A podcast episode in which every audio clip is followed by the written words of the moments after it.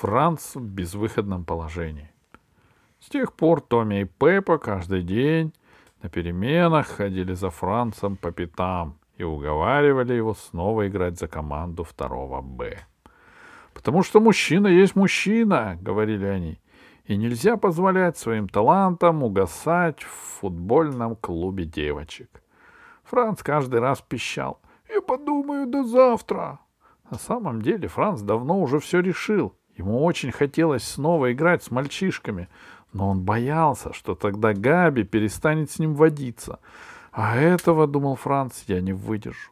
Так что хочешь, не хочешь, надо оставаться в ФКД. Свои проблемы Франц всегда обсуждает с мамой, но сейчас ждать от нее помощи было бесполезно. Мама считает футбол самой скучной вещью на свете и наверняка посоветует Францу поискать другой вид спорта. Папа и Йозеф считают футбол самой интересной вещью на свете, но и с ними Франц поговорить не мог.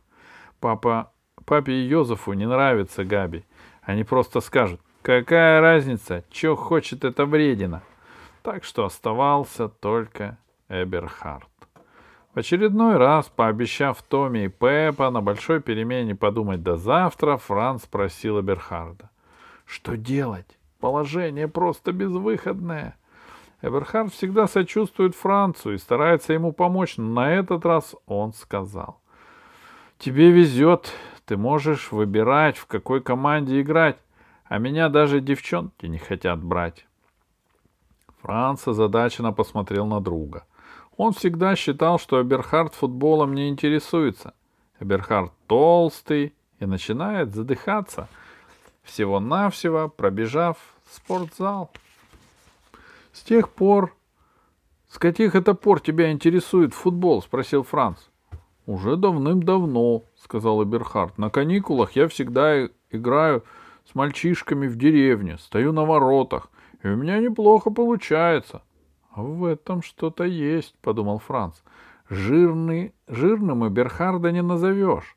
Просто у него на костях много мяса. И потом вратарю не надо много бегать. А ловить и отбивать мячи он очень даже сможет. «Арно ведь сейчас болен», — сказал Эберхард, — «и у меня есть шанс показать, на что я способен». Арно в команде 2-Б всегда стоит на воротах. «Так спроси Томми и Пеппа», — предложил Франц. Эберхард покачал головой. «Бесполезно», — вздохнул он. Потом положил руку Францу на плечо и сказал: «Ты для них теперь большой авторитет. Если вернешься в команду, то можешь сказать им, чтобы меня для пробы поставили на ворота». «Но Габи!» — пискнул Франц.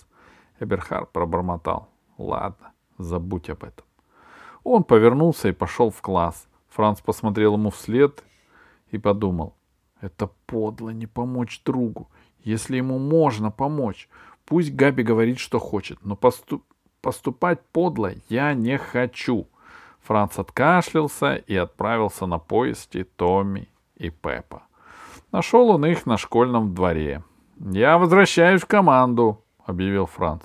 Томми хлопнул его по правому плечу, Пеппа хлопнул его по левому плечу. «Супер!» — крикнули они. «Но только если на воротах будет стоять Эберхард», — сказал Франц. «Да кого ты нам подсовываешь?» — возмутился Томми.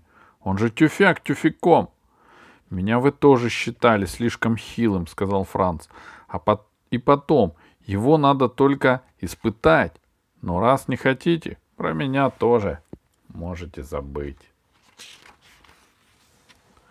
Голос у него все-таки стал чуть писклявым. «Ладно», — вздохнул Пеппа, — «раз уж ему так хочется быть всеобщим посмешищем, пусть встанет разок на ворота».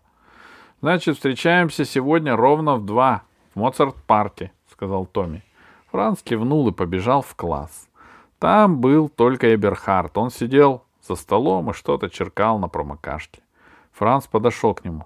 «В общем, так», — сказал он. «Я вернулся в команду. И тебя тоже взяли с испытательной тренировкой. Сегодня в 2 в Моцарт-парке».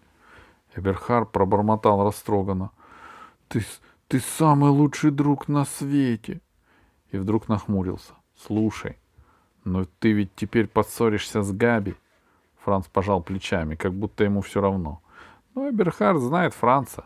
Очень хорошо, обмануть его невозможно. «Может, передумаешь?» — спросил он. Франц покачал головой. «Тогда скажи все Габи сразу же», — посоветовал Эберхард, — «чтобы уж дело было сделано». «На следующей переменке», — пообещал Франц. Больше он ничего не сказал, потому что в класс уже входили ребята.